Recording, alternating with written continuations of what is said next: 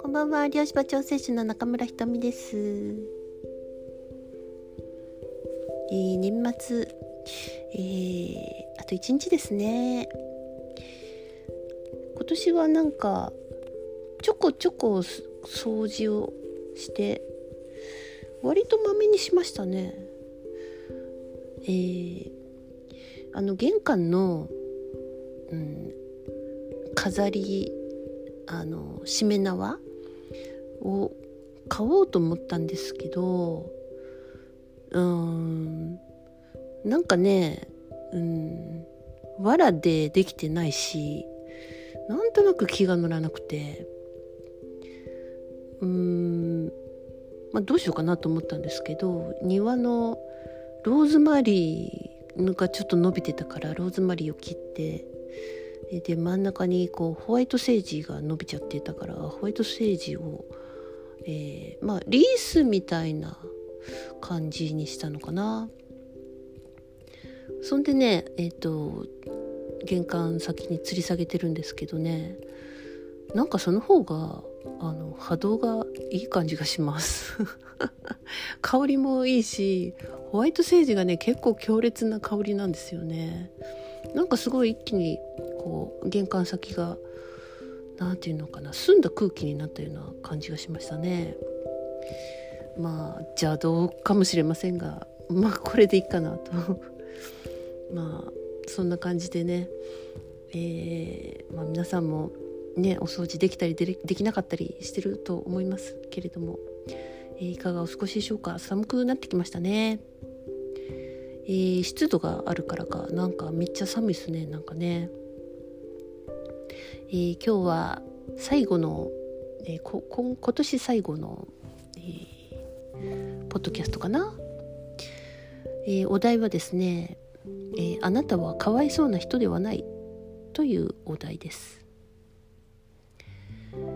えまああなたはですねかわいそうな人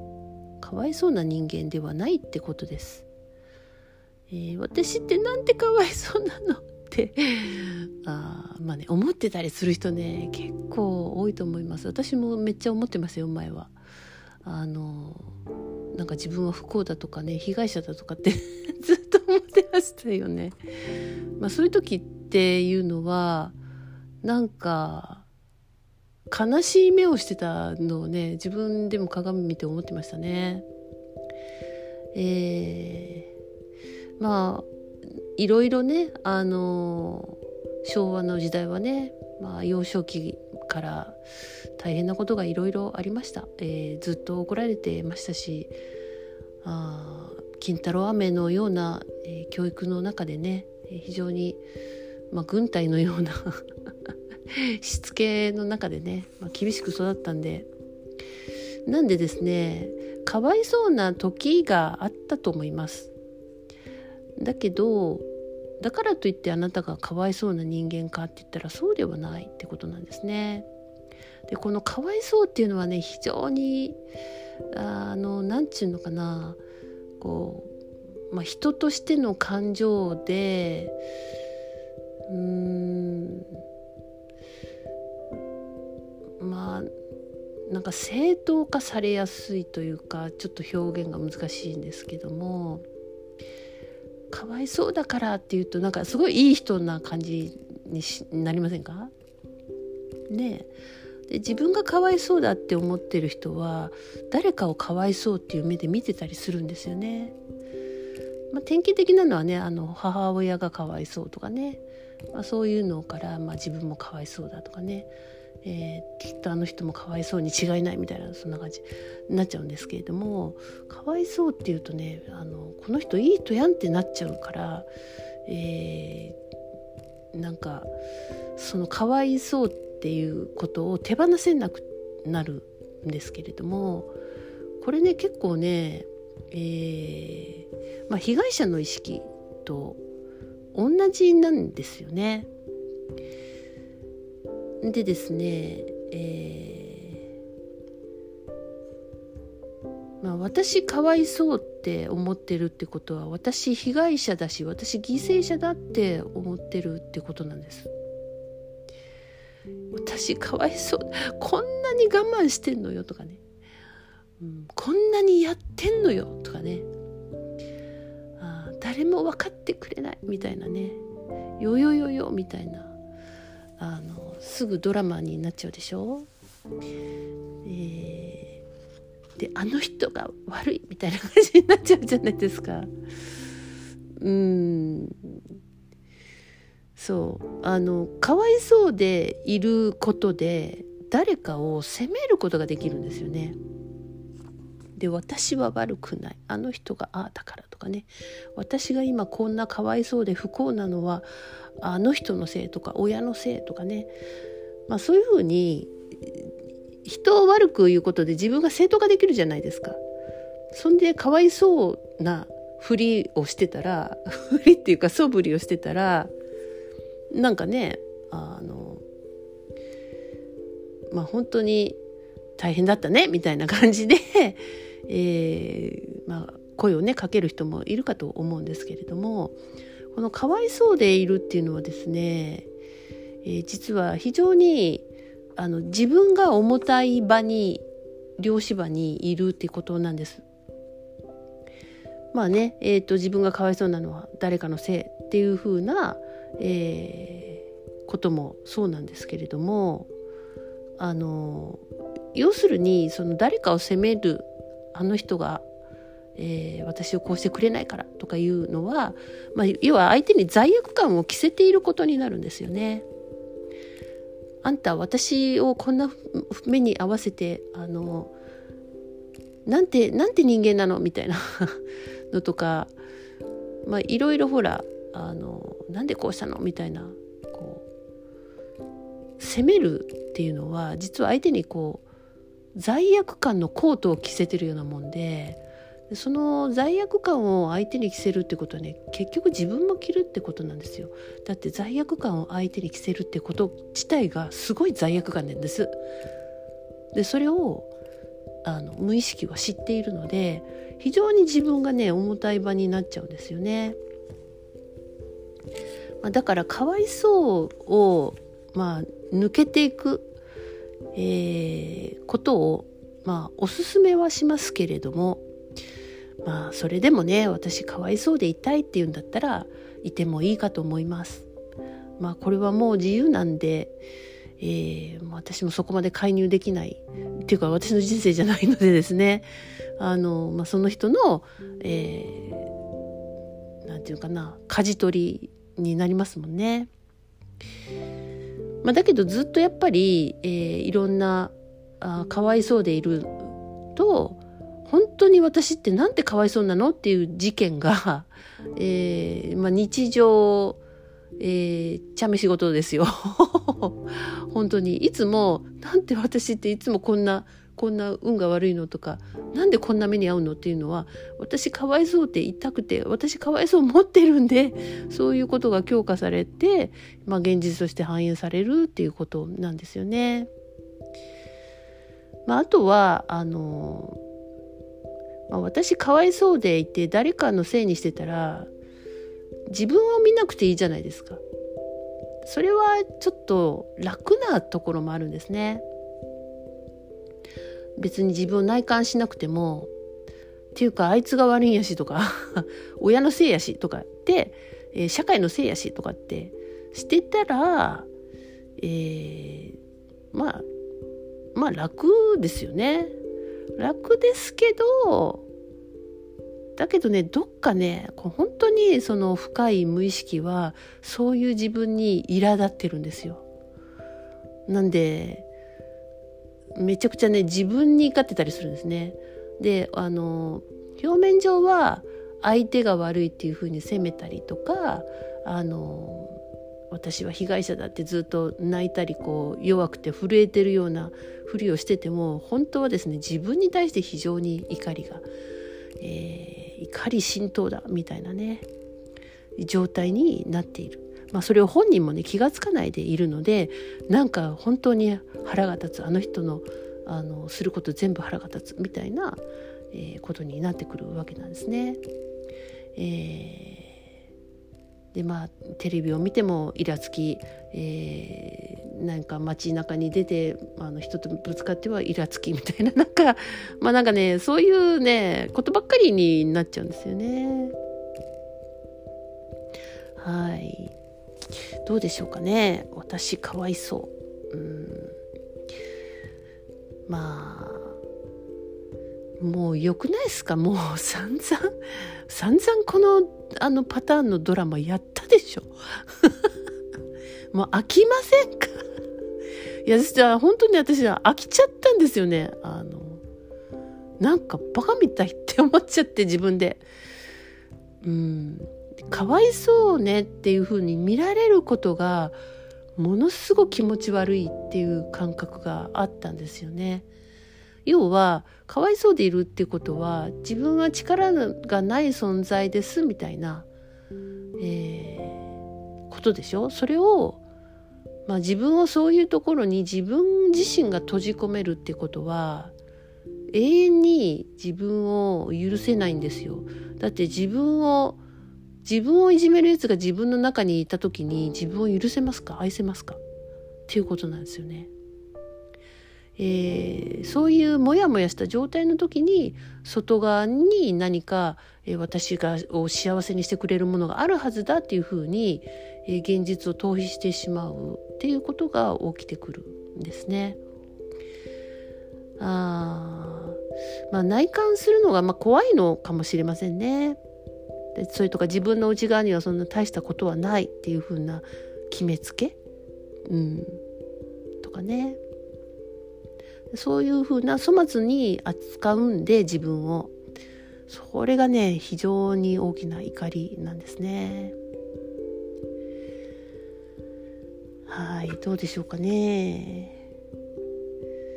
えー、まあ私たちはねあの本当に、えー、幼少期から、まあ、心を失った状態で生きてきました。で心を失ってまあ、物理的なものにフォーカスして生きるみたいな力にね、えーと、地位や権力やお金にフォーカスして生きるみたいなことっていうのは結局霊的教育がないまま育ったっていうことなんですよね。人の心や意識をどう使うかっていう教育がないままずっと、うん十年もうん十年も生きたんですよそのまんま。で苦しい癖を何回もやってるんですね。もう何回もどの場面でも、えー、これでもかっていうぐらいやってるんですね。だからあたかも、えー、もうそれしかないしそれが私の生き方だしみたいな。私の私はそんな人ですみたいに 決めつけちゃったりしますけれどもその決めつけも本当はね全然必要ないんです。えー、誰かの、まあ、親だったり誰かの価値観で生きてたりその時の社会の、まあ、考え方や価値観で生きてってき、えー、ただけなのであなたの本質ではないものを、えーまあ、無理やりでも取り入れて、えー、それをベースに生きてきたんで気持ち悪いわけですよ。納得いかないわけですよ。わかります？っていうことはあのかわいそうとかを抜けていって、えー、やっぱ自分のこう本質をうんもっと生かそうっていうね意識がいるんですね。はい。まあかわいそううんかわいそうって思っちゃう自分もあの一応 OK してみたらどうですか？はい。ね私かわいそうって思っちゃいけないってわけでもないですよ。かわいそうって思ってたわみたいなあそれを選んでるからこういう現実が起こるのねなるほどじゃあ他のものを選ぼうかっていう風になっていけばいいじゃないですか。かかわいそうだしかわいそうをやめなきゃいけないっていうのもちょっと違うってことです。やりたいだけやってください。あのやりたいだけやったらあのどういうからくりになってこういうことが起きてるのかが分かってもういいやっていう時が来たらその時はあもうかわいそうな人卒業しようっていうことでいいんじゃないかなというふうに思うんですよね。えー、無理やりね、えー、無理やり今の自分をなんか否定してでもいい人間になろうとかあの素晴らしくなろうとかそれ自体がちょっと、うん、違和感があるし自分の中でそれは抵抗になってるってことなんですね。もう抵抗をやめていくっていうね、えー、時ですね。そんで、まあ、まあ、今年もね結構その過去のパターンとか、えー、に対して話をしてきましたトラウマ的なこととか、えー、昭和の時代はこうだったねみたいなね、まあ、過去について、えー、話してきた内容も結構多かったと思います。まあ、それはまだあの本当に多くの人が、えー、過去に対しての折り合いがついてない、えー、それから過去が、えー、非常に今に影響してて、えー、その状態をまた未来まで持っていこうとしているような、え、ところがですねあのもったいない感じがするんですよね。なんで、えーと、頭で整理できたらあそうか一旦それを受け入れて先に進むっていうことを選べ出すんですけれどもあのということでその、まあ、過去をね一回何、ん、て言うのかないろんな感情から、えー、場面から、えー、見て、えー、頭を整理するためにあこういうことが起きてたんだなるほどなるほどこういうことのからくりが見えてきたみたいなものでちょっと頭が整理できれば次に行けると思うんですね。まあ、なんで、えー、過去に結構触れてきましたけれどもそうですねもう風向きが変わってくるので来年は、えー、今度ですねもっと楽しいことあるんですよ。あのですね、えー、過去の自分をと折り合いをつけるまあ受け入れていく許していくで重い、えー、周波数や概念を手放していくっていうのをってやってきながら今度ねうん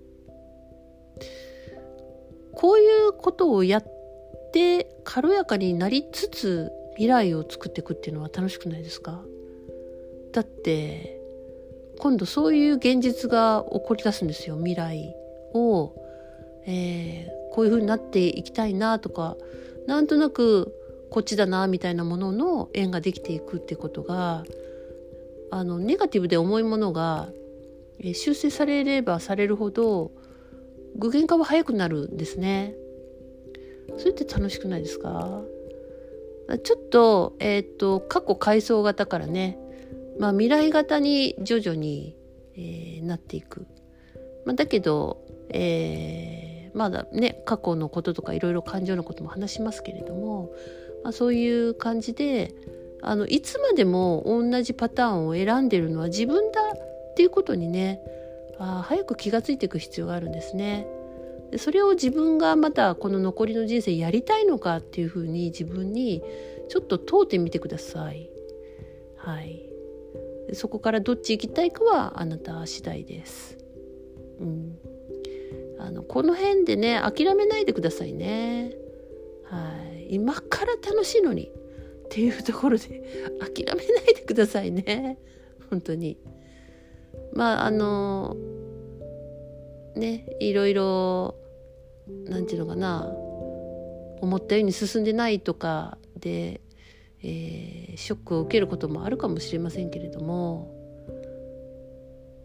まあ、10年後にそれを今を振り返ってみたらあの時は通過点だったって感じだと思うんです。だから今を今がちょっと何て言うのモヤモヤするっていうかあんまりねいい状態じゃなくても未来は全然あの定まってないんですよ。そのネガティブなものに定まってるわけじゃないんですよね。未来からうん今度ダウンロードをし出すっていうことがあなんかねすごい楽しい領域ですね。ということで、えー、あなたは全然かわいそうな人じゃないです。はい、かわいそうな時があった。ね、よく頑張ってきた。かわいそうな時があっても今生きてるってことはかわいそうな人でいなさいっていうわけじゃないってことですよね。そういうものもえー、経験して、えー、力がある人になったっていうことじゃないですか？私はそう思いますよ。はい。ということで、えー、今年もお世話になりました、えー、良いお年をお迎えください。